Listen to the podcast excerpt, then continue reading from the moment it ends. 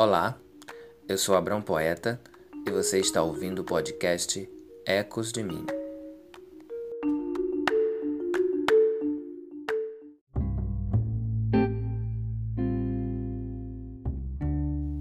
A vida nunca cansa.